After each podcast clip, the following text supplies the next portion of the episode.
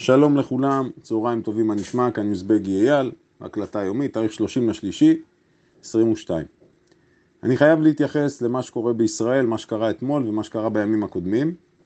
אנחנו באופן כללי לא נכנסים לפוליטיקה ואני גם לא רוצה להיכנס לפוליטיקה, אני רוצה להשאיר את הקבוצות נקיות מזה.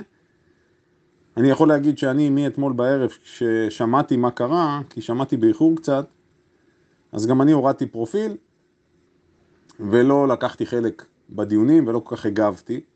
אז מהיום אנחנו חוזרים למצב רגיל. ההתייחסות שלי היא כזו. חבר ערבי שלח לי אתמול פסוק מהקוראן שאומר ככה, מי שהורג נפש בלי זכות כאילו שהרג את כל האנשים.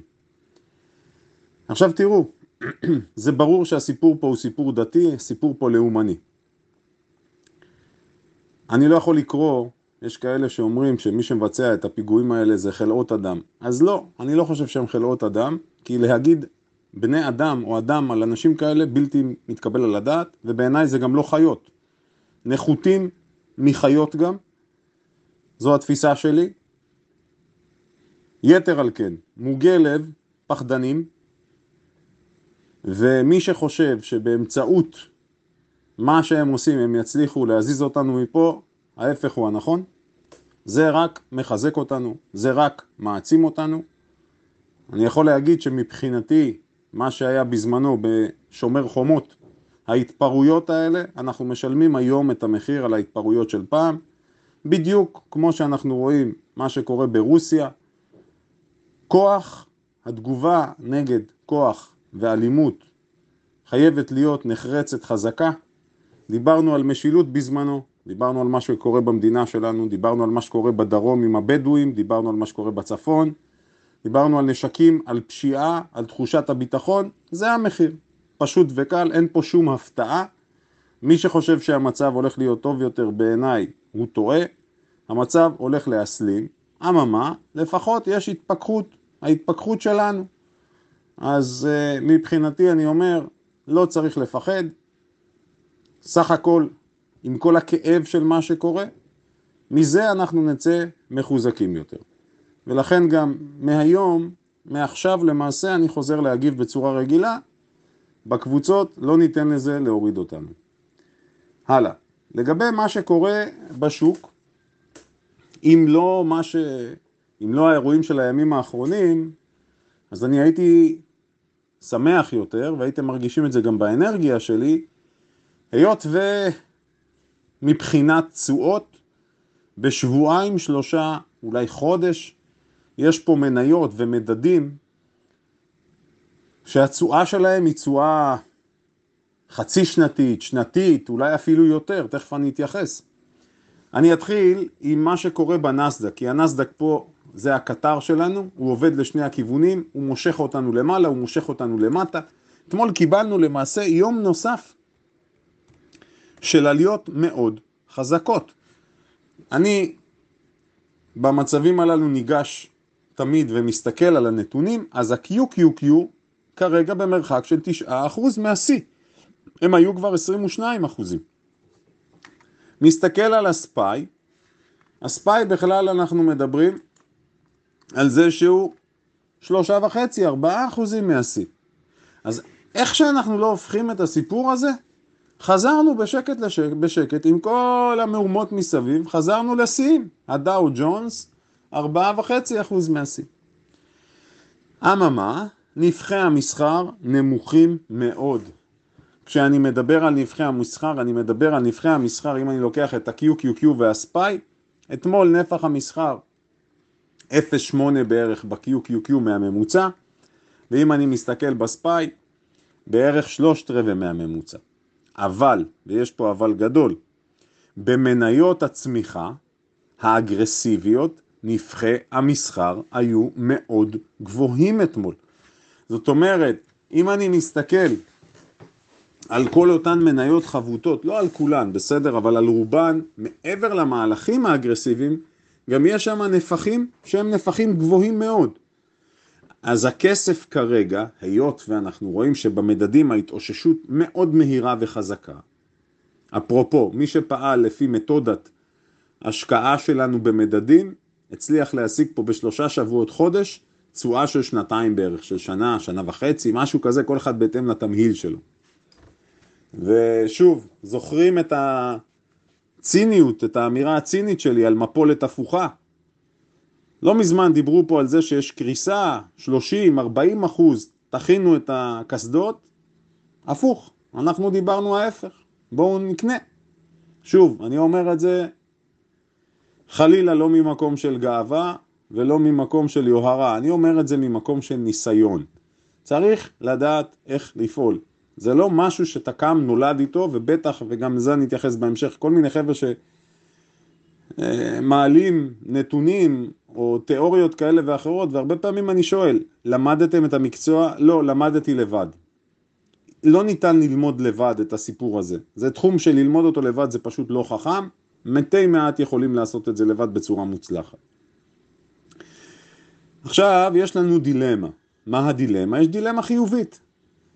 כל מיני חברים שואלים אותי בצדק, אגב אצלנו בקבוצה של הסווינג, יש לא מעט חבר'ה, ניתן דוגמה מצוינת, יש בחור, לא אחד, אבל יש כמה האמת, הוא קנה את מניית אפרים, AFRN, והוא רכש אותה במחיר כמעט מצחיק הייתי אומר, לא יודע, אפילו באזור ה-30, פחות מ-30. המניה כרגע ב-48 דולר. כל הסיפור קורה בעשרה ימים. מה לעשות? מה לעשות? יש פה 40, 50, 60 אחוז על הכסף. עכשיו, מדוע הדילמה קשה? כי פריים זו מניה שנסחרה ב-170 דולר, 180, 160. אז האם הוא צריך להמשיך להחזיק אותה, כן או לא? שאלה טובה. עוד בחור כתב לי, אייל, המניה שאני יודע שיש לך בעיה איתה, מניית למונייד, היא ירדה ל-17 דולר, אפילו פחות, הצלחתי לרכוש אותה ב-19 דולר, כרגע היא ב-30, עשיתי מעל 50% על הכסף, השגתי תשואה מדהימה, מה עושים?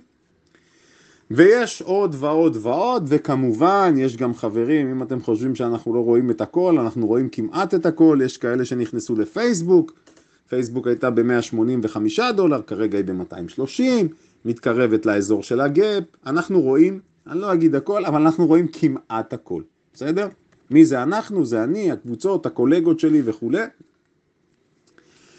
אותו דבר, לא בדיוק באותה עוצמה, PayPal, PayPal שדיברנו עליה גם, הייתה ב-90 וקצת, כרגע היא עברה את המאה ה-20, ועוד ועוד ועוד, מניית וויקס כמובן שאי אפשר להתעלם ממנה, ירדה ל-70, כרגע היא ב-105, גם פה 50 אחוז, מי שהצליח לתפוס בנמוך, Fiverr, Monday, מה שאתם רוצים ולא רוצים.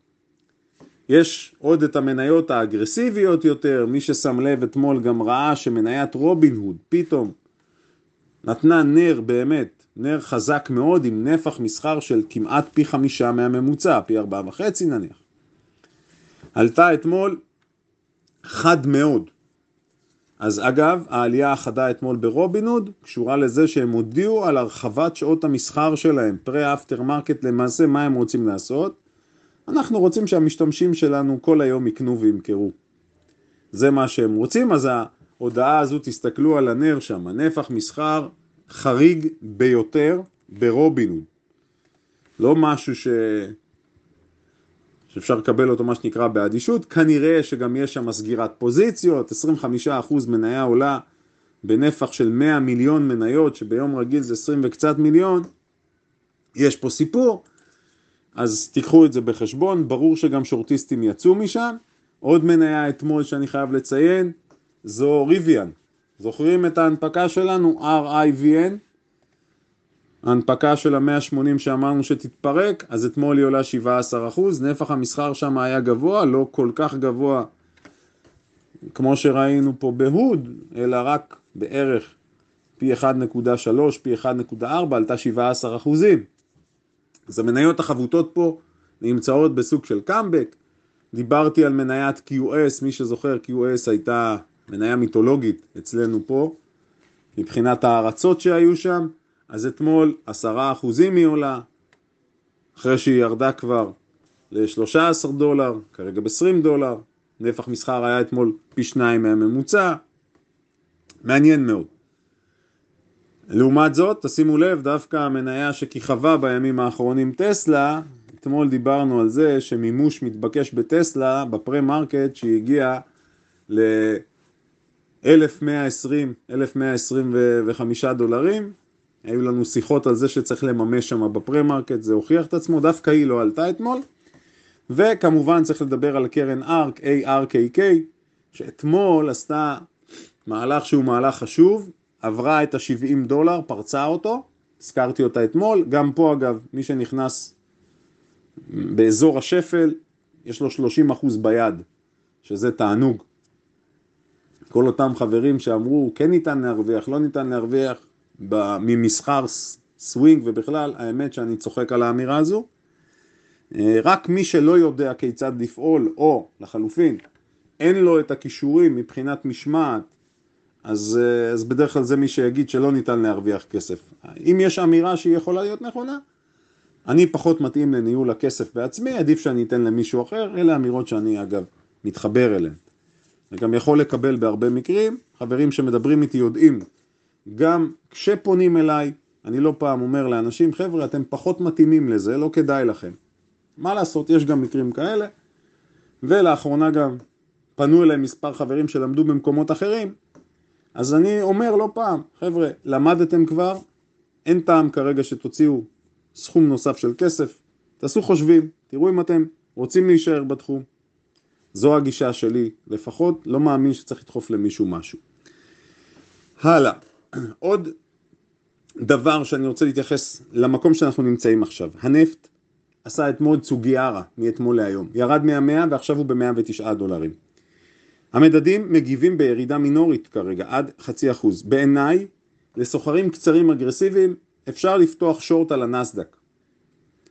כל אחד שיעשה את זה איך שהוא מבין, לסוחר קצר אגרסיבי. זה לא הולך להיות איזה מהלך מטורף, אבל בעיניי כרגע זה, למי שיודע לעשות, מי שמיומן בטווחים קצרים, זה משהו שמשתלם. הסיכון סיכוי שווה פה. להיכנס לעסקה עם stop שלא יודע מה. כל אחד בהתאם למה שיודע, אבל stop צריך להיות יחסית קצר, וזה יכול להוביל למשהו טוב, כי זה ברור שיש פה משהו מלאכותי כרגע. מחזיקים את השוק, אני אומר את זה חד משמעית. זה ניבט אה, מכל פינה שאני לא מסתכל. הלאה, עוד דבר מאוד חשוב, הדולר. אנחנו ראינו קפיצה בדולר לאזור ה-3.30, דיברתי על זה לא פעם, שימו לב, ירדנו מתחת ל-3.20 עכשיו. אז מי שיש לו תיק דולרי משמעותי, תשימו לב לדברים האלה, צריך לדעת לנהל גם את המטח. זה לא משהו שאנחנו יכולים להגיד, אה, בואו נתעלם מזה. לגבי רמות מחיר, אני רוצה לתת לכם את הניתוח שלנו לרמות המחיר, כשאני מסתכל כרגע על ה-QQQ. אתמול עברנו רמה משמעותית של ה-370, הרמה הבאה אחריה זו רמת ה-380 פלוס מינוס, אמרנו 375-380, אם תהיה ירידה, הירידה צריכה להיות מבחינתי, כשאני מדבר על השורט, זה לרדת ל-360, זה יעד ראשון, כשאני נותן סיכוי כרגע שהוא יותר גבוה בטווח הקצר לירידה, אבל אני אומר באותה נשימה, אין טעם לריב. הקטע של השורט הקטן שאני מדבר זה רק למי שיודע מה לעשות ומי שמיומן. מי שלא מיומן בזה בכלל אין מה להתעסק. משקיעים ארוכי טווח זה לא מעניין אתכם. האם משתלם לפתוח הגנות למי שסגר אותם? התשובה כן. פה אני כן מדבר למשקיעים ארוכי טווח. בהחלט זו נקודה טובה לפתוח הגנות מחדש על התיק. גם כאן הייתי עושה את זה, אה, כמו שהסברתי, או באמצעות נגזרים או בדרכים הרגילות. כל אחד בהתאם למה שמבין. אני רוצה לסיים בשני דברים. אחד, תשימו לב, הייתה התעוררות במניות ה meme stocks. תסתכלו, תכף אני אתן את הנקודות של הנסדק. הייתה התעוררות ב meme stocks, הם עשו קפיצה אדירה, גם AMC, גם GME. מה לעשות, אלה מניות שהתנודתיות תישאר שם, תראו את אה, GME, קפצה ממחיר מצחיק, עוד פעם ל-200, מנערים, משחקים, זו, זוהי קרקע פוריה. לדברים האלה, אם אתם לא מבינים בזה, לא להתעסק עם זה, ללכת לישון עם מניות כאלה זה מסוכן מאוד, לסוחרים באמת שנמצאים בקצה העליון. הלאה, רמות המחיר, ב-QQ דיברנו. אה, אני רוצה לסיים עם עוד משהו חשוב. הסיפור הרוסי לא קיים מבחינתנו, שימו לב, נעלם מתחת לרדאר, עברנו לדברים אחרים, אבל הוא כאן, והוא כאן כדי להישאר, זה לא ייעלם בקרוב. אני מדגיש את זה. אז כל אחד שיעשה חושבים, לפעול בהתאם למה שאתם מכירים, ותשובה או תגובה. אחד החברים כתב לי אתמול, נכנסתי לעסקה, נדמה לי שזה היה במניית זום, הלכתי לישון איתה יומיים, שלושה, לא זוכר בדיוק כמה, אבל הוא כתב שהוא לקח שבעה או שמונה אחוזים, אז כמובן, מעבר לזה שזה יפה שהצלחת להרוויח כסף, חבר, אני כתבתי לו שזה לא מקצועי מה שהוא עושה, והוא כתב לי למה זה לא מקצועי, אני עובד ומרוויח כסף כבר תקופה. שאלתי אותו, מי לימד אותך? למדתי לבד. ואמרתי לו, זה לא מבחינתי, זה, זו טעות קשה מה שעשית. עכשיו הוא שאל למה, תסביר, אז אני אסביר. כשאני הולך לישון עם מניה,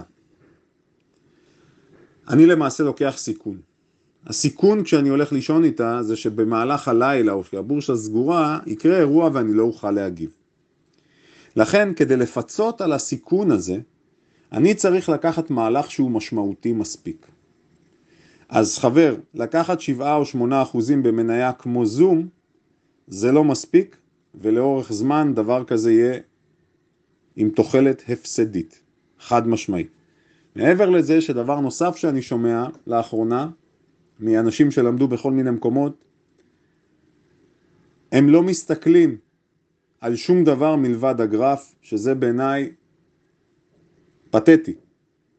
להיכנס לתחום הזה מבלי להבין שיש פה מכלול של גורמים, בין אם זה פונדמנטלי, בין אם זה טכני, בין אם זה קשור לפרופיל המניה, לסיווג המניה, לתאריך שאנחנו נכנסים, להשפעה של אירועים פנימיים או חיצוניים, מקרו ומיקרו, זה פשוט לא רציני. זהו להיום חברים יקרים, מוזמנים לחזור להגיב בקבוצות בצורה רגילה, בהצלחה לנו.